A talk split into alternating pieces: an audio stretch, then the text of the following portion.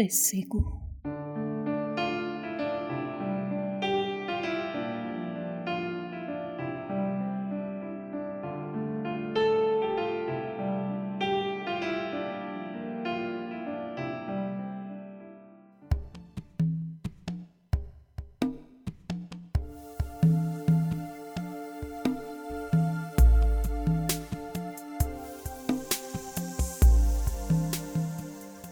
در منزل دوستی بودم.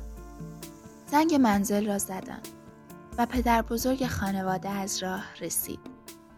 پدر بزرگ با لبخند یک جعبه مداد رنگی به نوش داد. پسر ده ساله جعبه مداد رنگی را گرفت و تشکر کرد. چند لحظه گذشت. پسر بچه گفت بابا بزرگ باز هم که از این جنسای ارزون قیمت خریدی الان مداد رنگی های دیگه هم هست که ده برابر اینا کیفیت دارن. مادر بچه گفت می‌بینید آقا جون بچه های این دور زمونه خیلی باهوشن. اصلا نمیشه گولشون زد. پدر بزرگ چیزی نگفت. برایشان توضیح دادم که این رفتار پسر بچه نشانه هوشمندی نیست. همانطور که هدیه پدر بزرگ برای گول زدن نوش نیست. داستانی را برایشان تعریف کردم. آن زمان که من دانش آموز بودم خانم بزرگ گاهی به دیدن ما می آمد و به بچه های فامیل هدیه می‌داد. بیشتر وقتها هدیهاش تکیه های کوچک قند بود. بار اول که به من تکه قندی داد یواشکی به پدرم گفتم این تکه قند کوچک که هدیه نیست.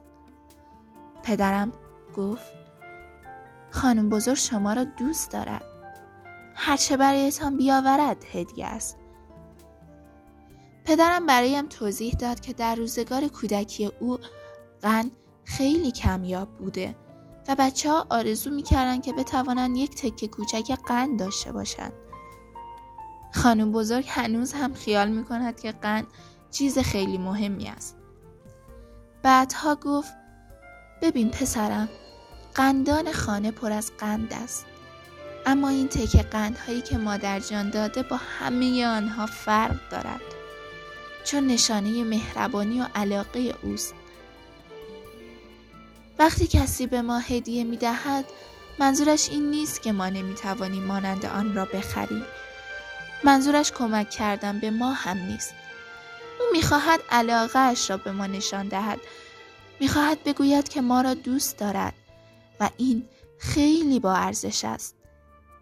این چیزی نیست که در هیچ بازاری باشد و در هیچ مغازه‌ای آن را نمی فروشند.